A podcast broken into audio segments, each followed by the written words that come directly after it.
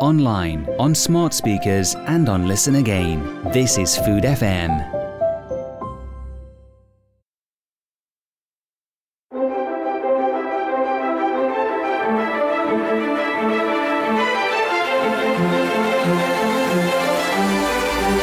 The Drinking Hour with David Kermode in partnership with Club Oenologique. The world through the lens of wine and spirits.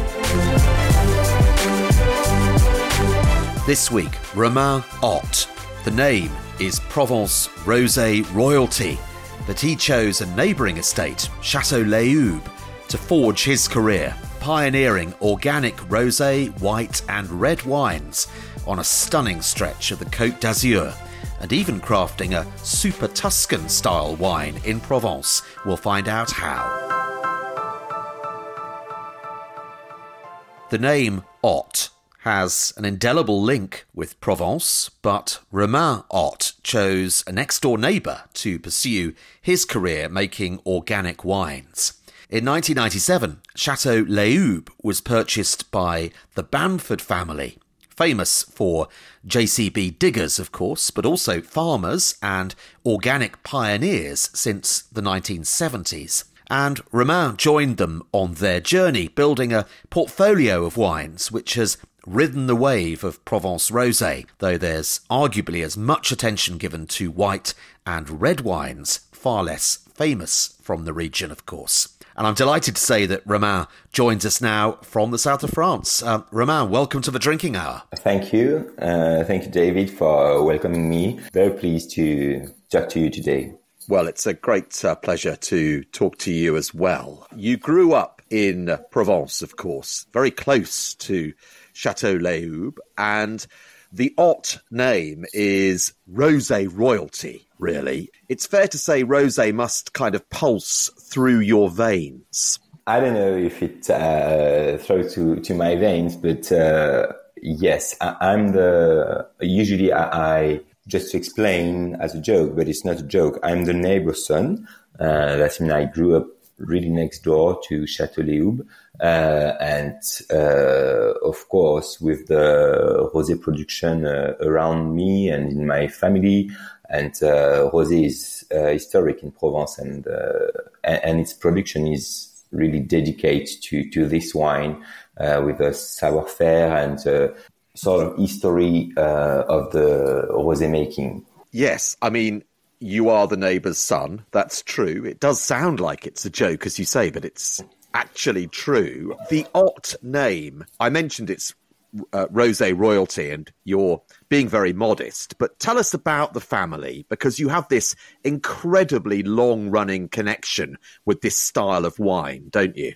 Uh, of course. Uh, when you grow up in a winemaker family with a, a, a style, with a, a sort of uh, sorry, uh, when when you grow up in, a winemaker family for who the, the only target is quality and balanced wine, of course, uh, you have it uh, in your mind every day, and that's the, the, the way to act for for you. Yeah, my family was probably the pioneer of one of the pioneer on the rosé making, and they wanted to to produce a, a high quality wine uh, and sell it many many years ago, uh, which is, was very uh, rare at the at this moment, uh, and uh, yeah, it's still a, a, style and a reference uh, in Provence because they were the, the pioneer on the winemaking, rosé, high quality rosé winemaking and uh, selling all around the world. So of course, yes, I, I kept a, a, part of this philosophy. And it's worth saying the Ott name, Domaine Ott, uh, goes back a very long way. Um, that's actually now part of um, a different owner, isn't it? Yes, it is. Uh, it is. Uh, but the, the the story continues, and uh, the production, and the sales, and the quality of the range of uh, this company is still is still growing and still running. Oh yes, it certainly is. And you moved across um, to Chateau Léoube, which was purchased by uh, the Bamford family, um, obviously a, a, fairly famous uh, British name because of uh, JCB, JC Bamford, the uh, diggers and the excavation kind of equipment. Yeah. Um, they purchased uh, Chateau Léoube in 1997, long before Provence Rosé uh, became the height of fashion that it is today, they, the Bamfords, were really ahead of their time, weren't they?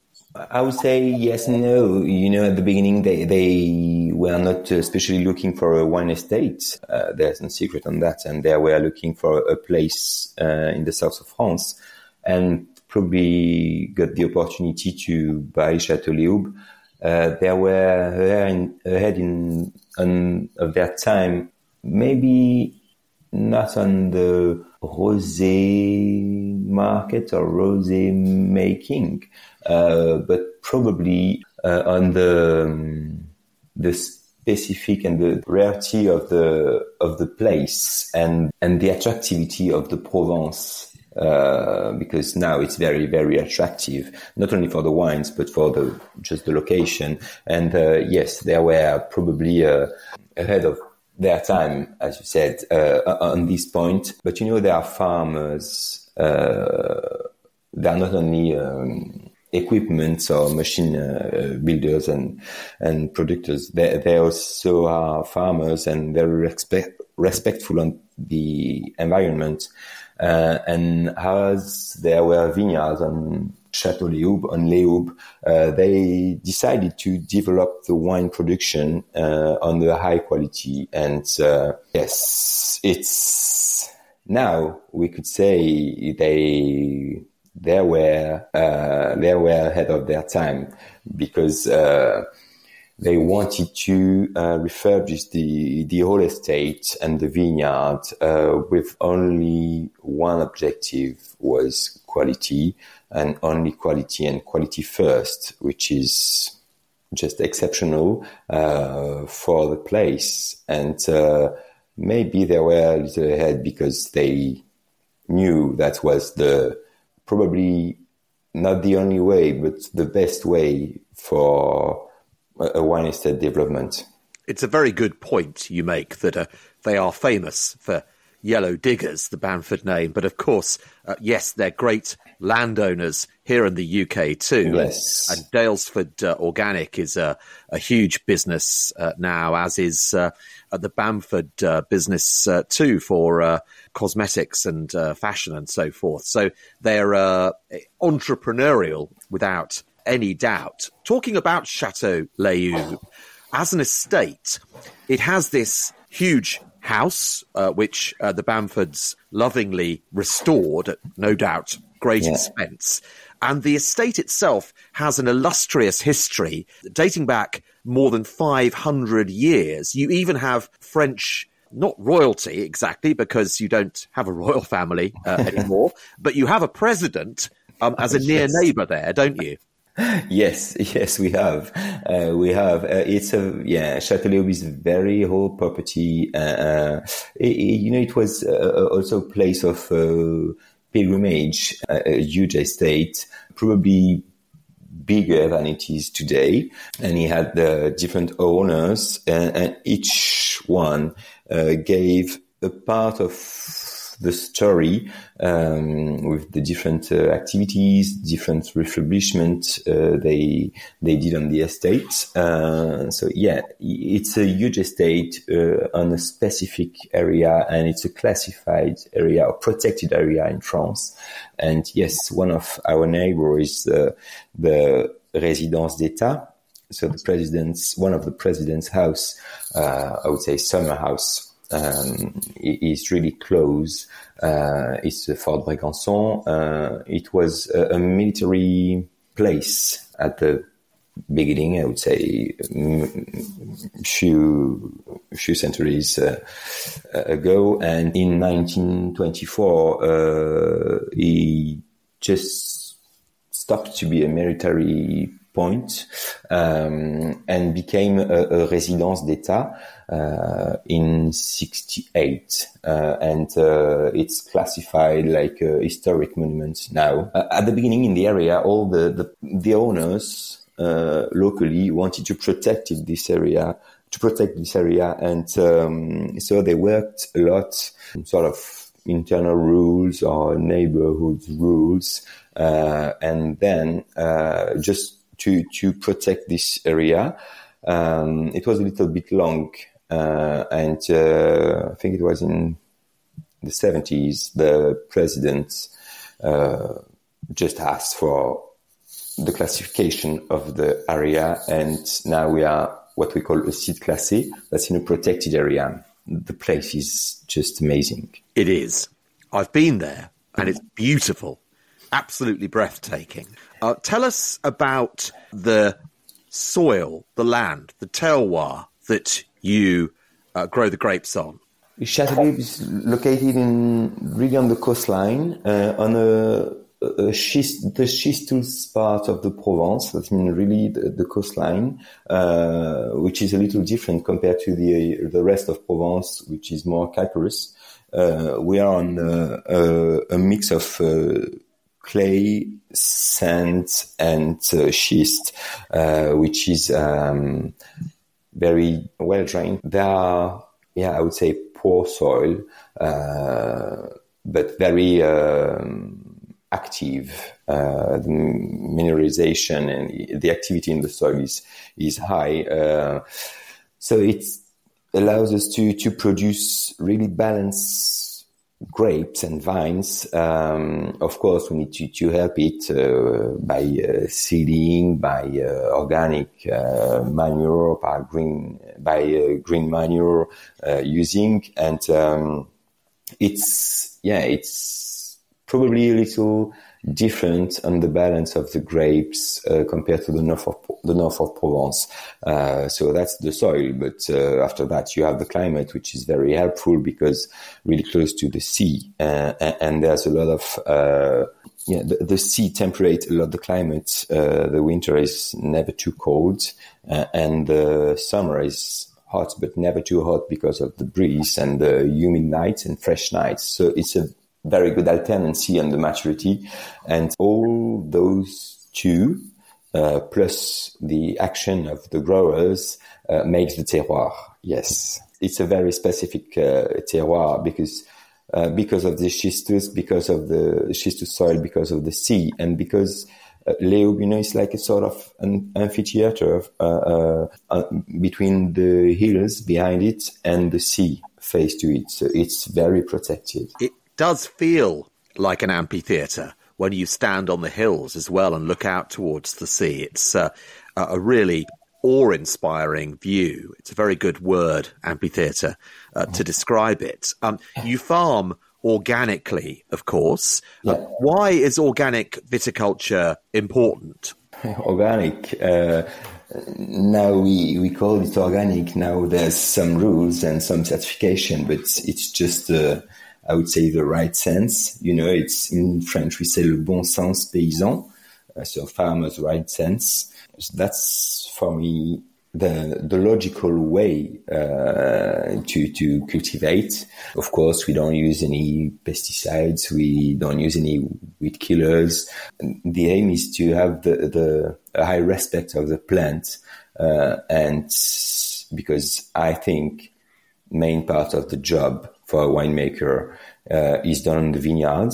Uh, if you do all your best to get balanced vines, they will give you balanced fruits, and those fruits will give you balanced wines.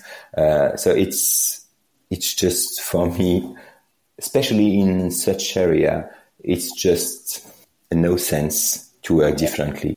You know, mm. it's it's a normal way. It, it, you can't spray, uh, you can't spray uh, pesticides, you can't spray some weed killers uh, because if you want to have real balanced product and the, you know, all you think you, you spray, all you think you put in the soil at the end, you will get them back in the wines one day. So more you are respectful, more you are traditional, more you yeah respectful of, of the plants, more you will have um, balanced wines, and digestible wines, which is very important too. Yeah, organic. Now we are uh, today we are certified because just to explain people how we work, uh, because the, it's very easy to understand when you see the labels. Oh, it's organic. That means they are respectful, but um, yeah, there's certification. But we had the certification in. We asked for it in 2008. Uh, it was uh, efficient in 11, but it didn't change anything from the beginning that's been from 2000 when I joined the estate.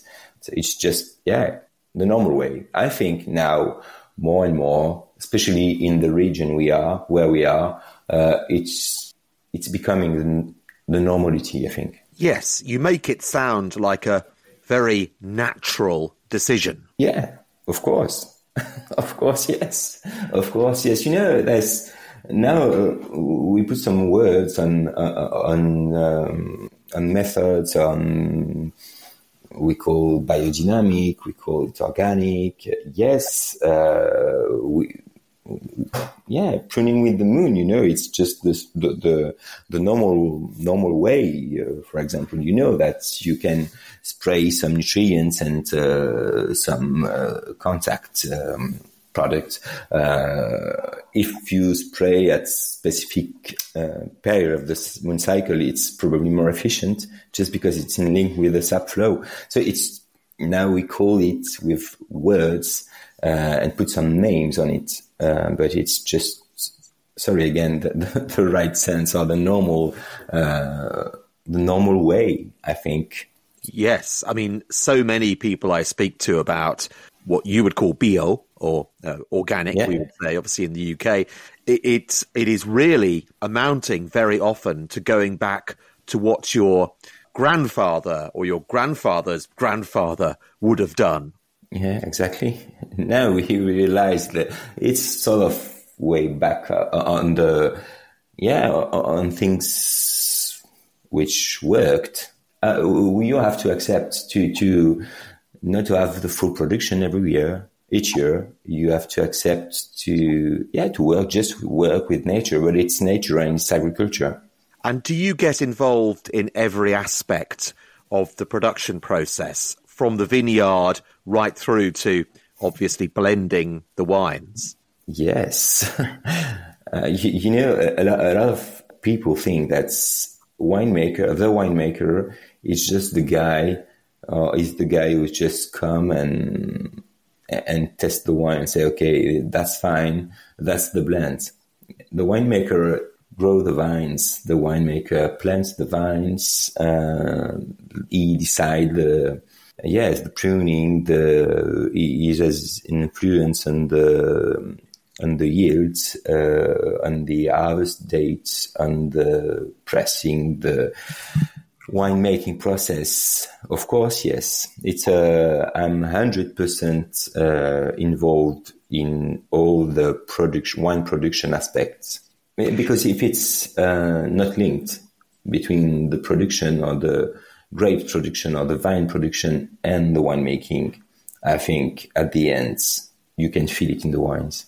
I first fell in love with Provence Rosé in the early 1990s. Um, I used to go and stay in a place not that far from you, uh, Saint Maxime, uh, yeah. near uh, Saint Tropez. Saint Tropez, yes. Mm. And uh, in those days, it was possible to go with a plastic container to uh, Ramatuelle, to the cooperative winery there, and fill a plastic container with quite rustic uh, Provence rosé uh, and have it in a jug in the fridge. And a lot has changed since that time, 30 years ago, hasn't it? Yes, yes, a lot of changes, yes.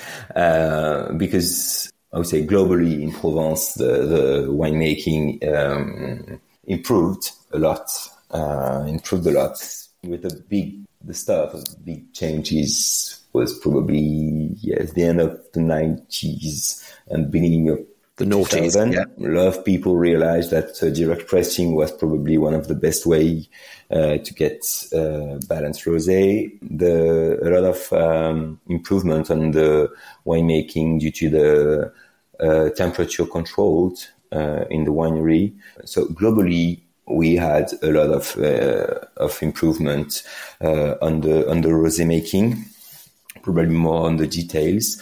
And the, the style change changed, the market changed a little, uh, the rules changed a little. Now you can buy just bag in box instead of fill your small container. Uh, it's a little different, but all those things go to a higher quality product and uh, yeah, high, higher quality for sure.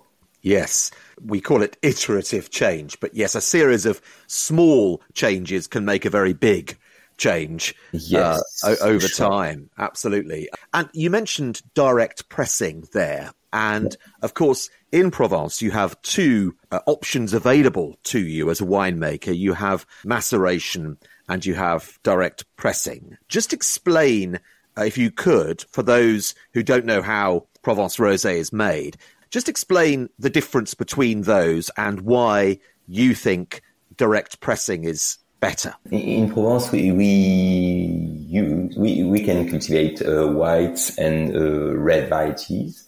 Uh, rosé is made from uh, sorry uh, red grapes, but the pulp is not colored. Uh, it's the, only the skin is is red.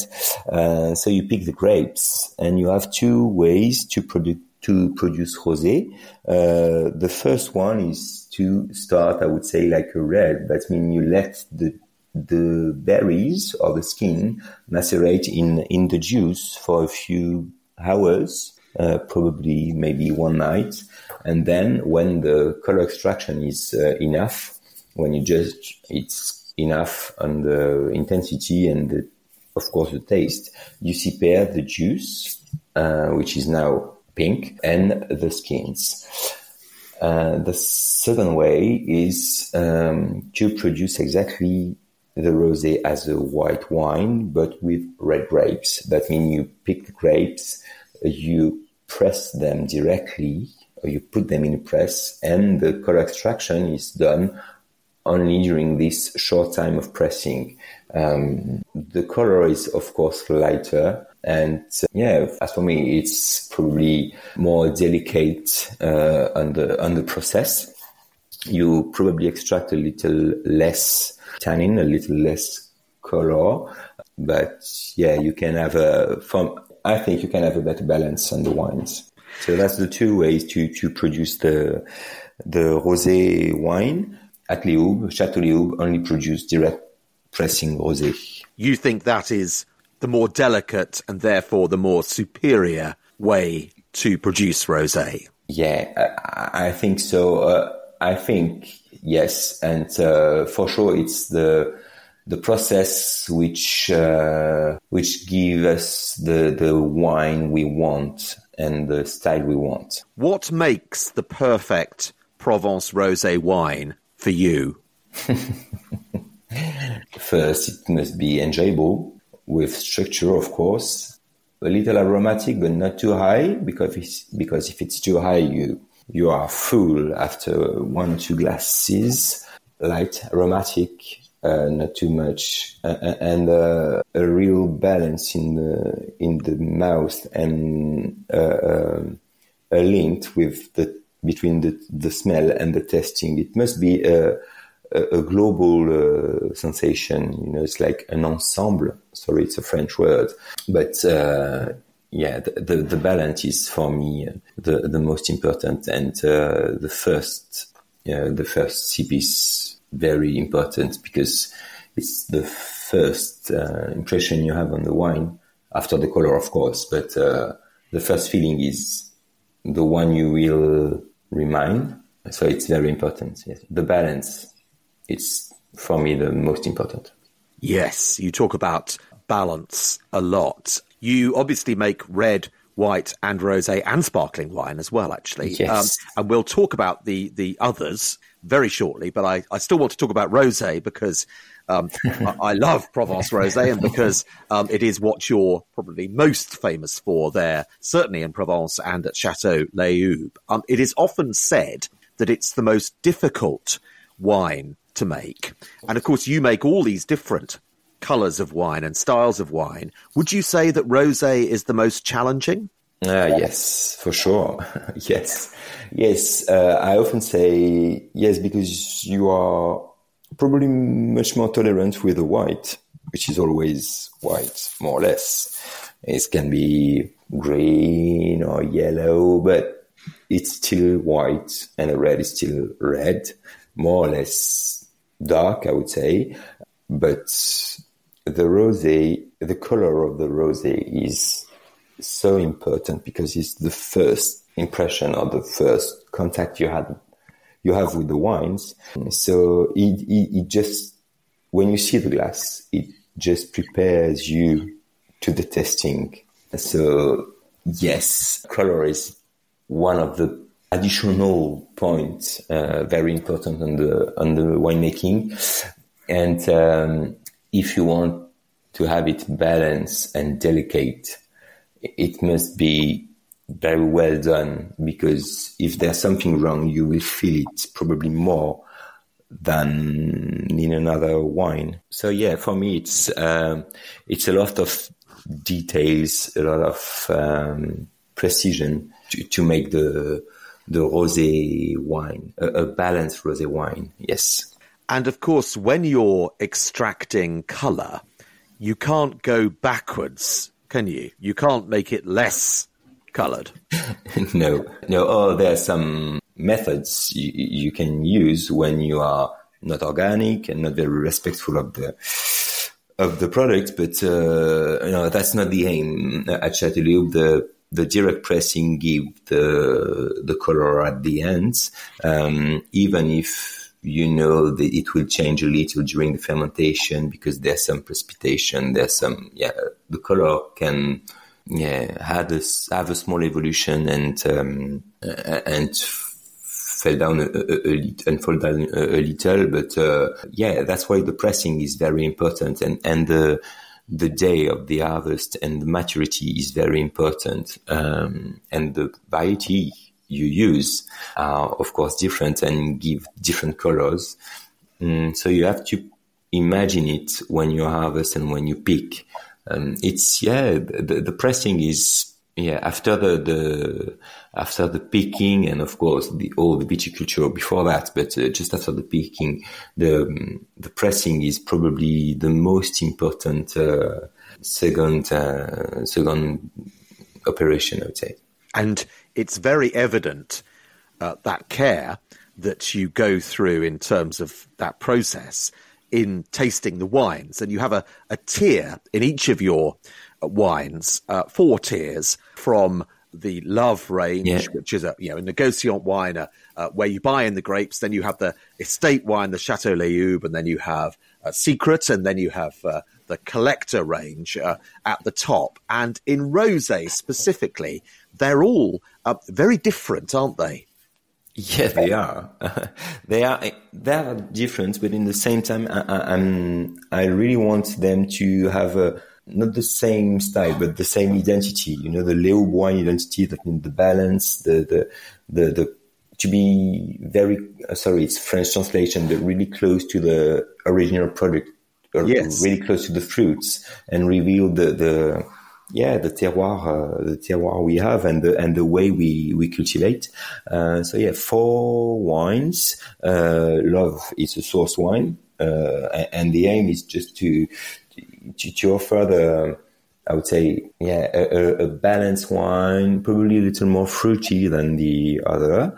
Maybe what people expect from a rosé, fresh rosé in summertime. Uh, and then the estate wine with Chateau Léoube and Secret de Léoube and Collector. Each one has uh, his uh, specificity and his uh, proper style um, even if you can recognize that they come from Chateau In fact, three uh, three wines to answer to three occasions or three moments, I would say, um, uh, three different type of customers, uh, and just for the the last one, collector. I wanted to to produce it as a sort of concentration of the best characteristic of each wine of the range. That means it's fruity like love. Uh, it's bodied like chateau. It's salty and uh, very straight on the testing, like Secret de Léoube. You know, it was it's a sort of concentration of the best quality of each. Provence Rosé is a much more gastronomic wine than sometimes people think. I can't say no. Of course, yes, of course. Uh, uh, that's why we also why we we produce uh, rosé wine just to to show uh, to show that uh, rosé can be a gastronomic wine. Uh, once again, you asked me just before what's the best characteristic of a rosé, or I don't remember exactly, but you know, it must be well done to be very enjoyable or to look very enjoyable and simple wines. But if you have it on the table with a, a, a great meal, it must be a, part of the, the, the, the moment, you know. Uh, your, your first, when people ask for a rosé, they want freshness, enjoyable wine, a balance, and it has to be surprising on the table. Uh, so the, the, probably the most difficult things is to match the structure of the wine and the body and the and the balance and the freshness and the enjoyable side of the of the product. But you know, if you just think rosé is a is a white wine made with red grapes, so it can be uh, uh, uh, like a white wine on the table. Yes, like a Burgundy that, uh, or a, a, a, fine wine that uh, has a similar kind of gastronomic reputation. Absolutely. Yeah, it can be. Depends on the of the pairing, of course, but yes, it works very well with yeah, lamb, with uh, all the exotic foods, uh, spicy food, fish too. So yes, it, it can be on a, on a gastronomic table for sure. Definitely. You make white and red wines uh, as well. Uh, yeah. Tell us about the white wines first, because uh, Provence is much less famous for white wine and red wine than it is rosé. Obviously, I think 90% of Provence is, is, is rosé. So tell us about the white grapes that you work with. Yeah, exactly. We, we, we Provence is, uh, is really dedicated to rosé production because, as you said, it's 90% of the, of the production. Uh, but it's also a great uh, area f- to produce uh, whites and and reds. Again, on Chateau Léoube, the aim is to have wines generally and whites especially uh, with a strong identity um, of of Léoube. Uh, again, the balance, uh, the aromatic, yes, but probably uh, less, um, I would say, less high uh, than you can usually find in Provence, uh, because I want them to be, I want the wine to be very stable in the time and uh, not to be disappointed after a few months aging. So yes, I would say to just to, to sum up and to be very simple and uh, and to be understood. Rosé and whites on Chateau are exactly made on the same way. The only differences are the only difference is the grapes and the color of the grapes and the variety, of course. Uh, so we use for the white production uh, Sémillon and uh, Ugni Blanc and Vermentino. So Sémillon and Ugni Blanc are usually used in other area in France uh, and give different um, style. But in the terroir we have, uh, and the yield and the low yield we have, and the maturity we have, the, the, the result is completely different. And then the the Rolle, uh, which is Vermentino, is uh, really or is used a lot in Provence. We we use it for part of the blend, uh, just to have just to bring a part of uh, the aromatic. It's a delicious uh, grape, I think. Yes, it is. Yes, it is, and, and in the blend uh, brings um, yeah, it has its role in the in the blend uh, with uh, with Semillon and Ugni Blanc. and, and we have uh, exactly the same ra- range uh, on the whites. It means Love white, um, Chateau Léoube white, uh, Secret de Léoube on white, and Collector uh, on white too. And then that brings us to the red wines. Again, Provence isn't celebrated in the same way for its uh, red wines, but you have all of those red grapes there from which you make rosé, so uh, the likes of Grenache and, and, and, and Syrah and the rest. And so tell us about the red wines that you make. Yes, as you said, we we can use the same variety we use for the rosé making, mainly uh, Syrah and uh, Grenache and Cinsault, and um, a part of Cabernet Sauvignon too. That's for the main variety we use here at uh, Chateau Léoube. Of course, Provence is not uh, I would say well known for the for the reds because there's many many other areas in France and in the world uh, which produce uh, great reds. But we can produce here, I would say, yes, again, sorry, it's always the same thing, but it's very important for me, balanced wine and not to, ex- not over extracted wines. It's probably, yeah, it changed probably a little and it's probably not the the the style today is probably not the style that people have in mind uh, for a few decades. It can be powerful, yes. Can be extracted, yes. Uh, high alcohol level, yes, because the maturity can go very high here if we if you don't really careful. But at the aim, it gives round wines and balanced wine. And again, the aim for the Châteauneuf wines is to get this roundness and balance uh, because I think that when you order a bottle of wine, you just want to enjoy. Of course, if you are a professional, you just test really technically the, the first um, the first sip, but at the end, the aim is just to enjoy and, and pair and pair with the with the meal. So it's important to get in the same time structured wines, but very enjoyable and round in the same time. That's what I call the balance. Um, and again, we have four reds, Love, Chateau Léoube, Secret de Léoube, and Collector Reds with different style, different uh, concentration, probably, always on the fruits uh, fresh or more matured. Depends on which one you go in the range. But I'm really careful of the extraction to be really balanced and to have a, a, real balance between the alcohol and the the tannin extraction. Yes.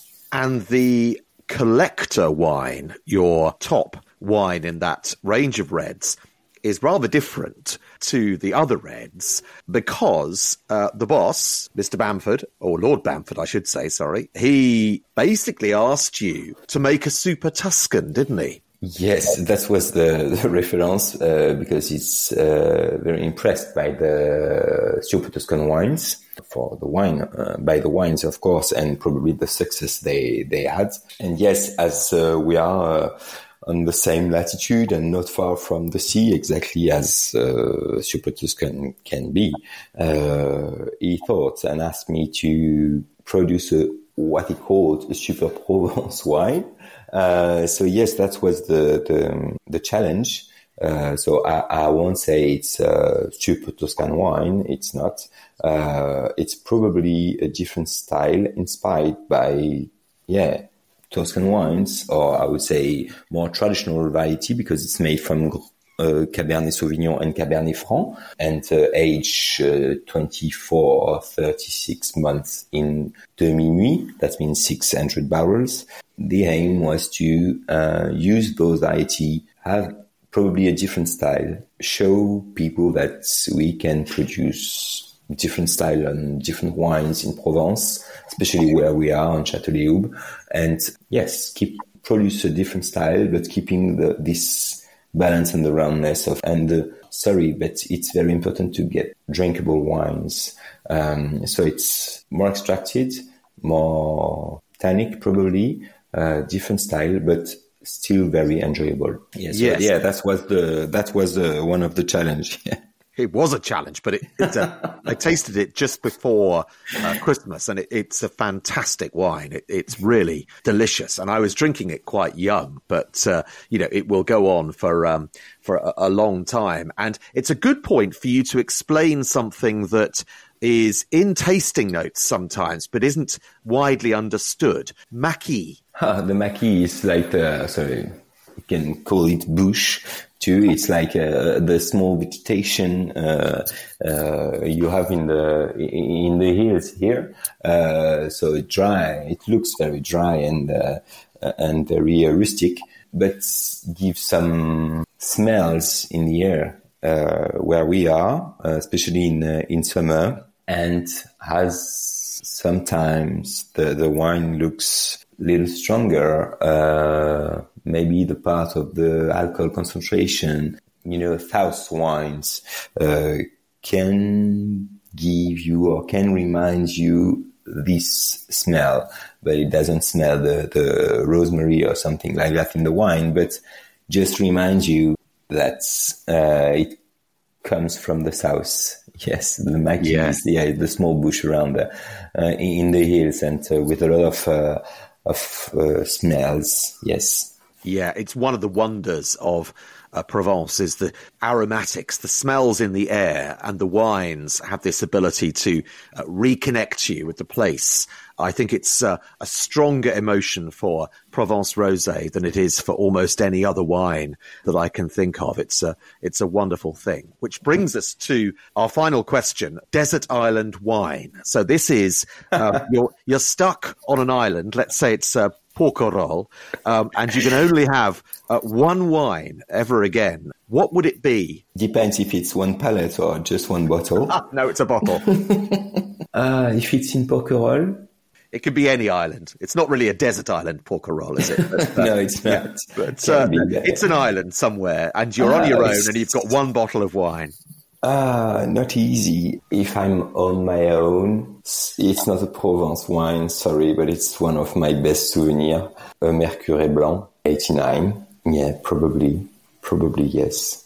And if it's just to remind of my life, I would have a Collector Rosé, 21.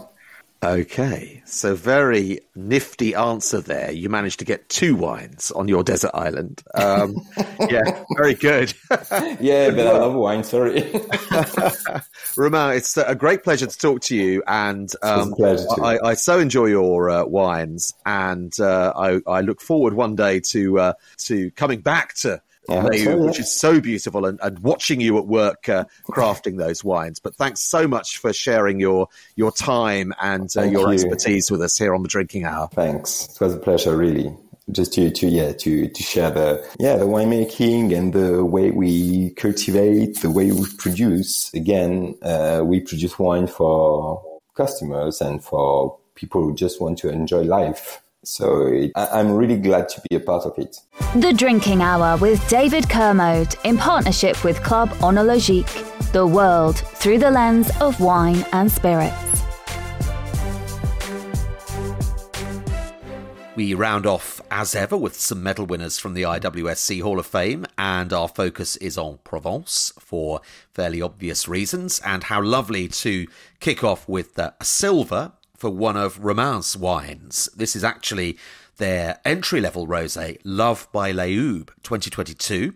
Deliciously fruity and certainly sessionable. The judges were overseen here by Dirceu Vianna Jr., MW, and here's what the panel said about Love. Fresh peach nose and amazing peachy texture. The palate is a lovely meld of citrus, stone fruit, strawberry flavours, and floral notes. Good weight and crunchy acidity. Mirabeau X 2022 was a silver medal winner with 92 points uh, from the stable owned by Stephen and Jeany Cronk. Uh, she was recently a guest, episode 140, and the pair of them also joined me a couple of years ago too. I was on the judging panel for this wine, and here's what we said. Summer fruits cascade from the wine. Peach, peony, and garrigue herbal notes add their richness, attractive depth, and the finish leaves just the right amount of minerality. Chateau La Gordonne, La Chapelle Tête de Cuvée 2022 was a silver medal winner. Another one that uh, I helped assess. We gave it a silver saying it was lithe and focused with batonnage complexity. Strawberries and raspberries with creaminess, fresh and juicy, we said. As we uh, discussed earlier, it's not just about rosé when it comes to Provence. Uh, Chateau Malherbe Grand Vin 2021 from the Côte de Provence appellation was strong silver with 93 points, and this is a blend of Rolle, aka Vermentino in Italy, and also Semillon. Here's the judging panel's tasting note, balanced yet complex, with barrel oak and white chocolate held up by balanced acidity, ripe fruits on the nose and palate, juicy apples, green melon, and praline sprinkled tart tatin. Lovely tasting note.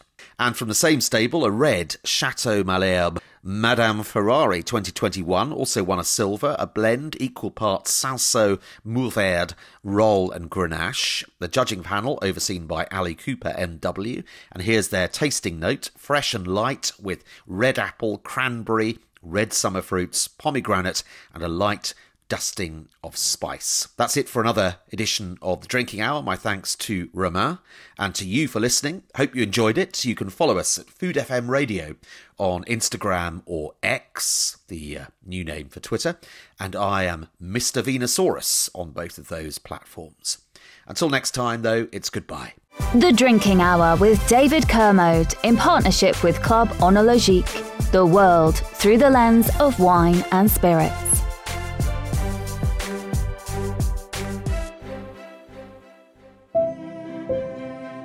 To find out more about Food FM and our content, go to foodfmradio.com.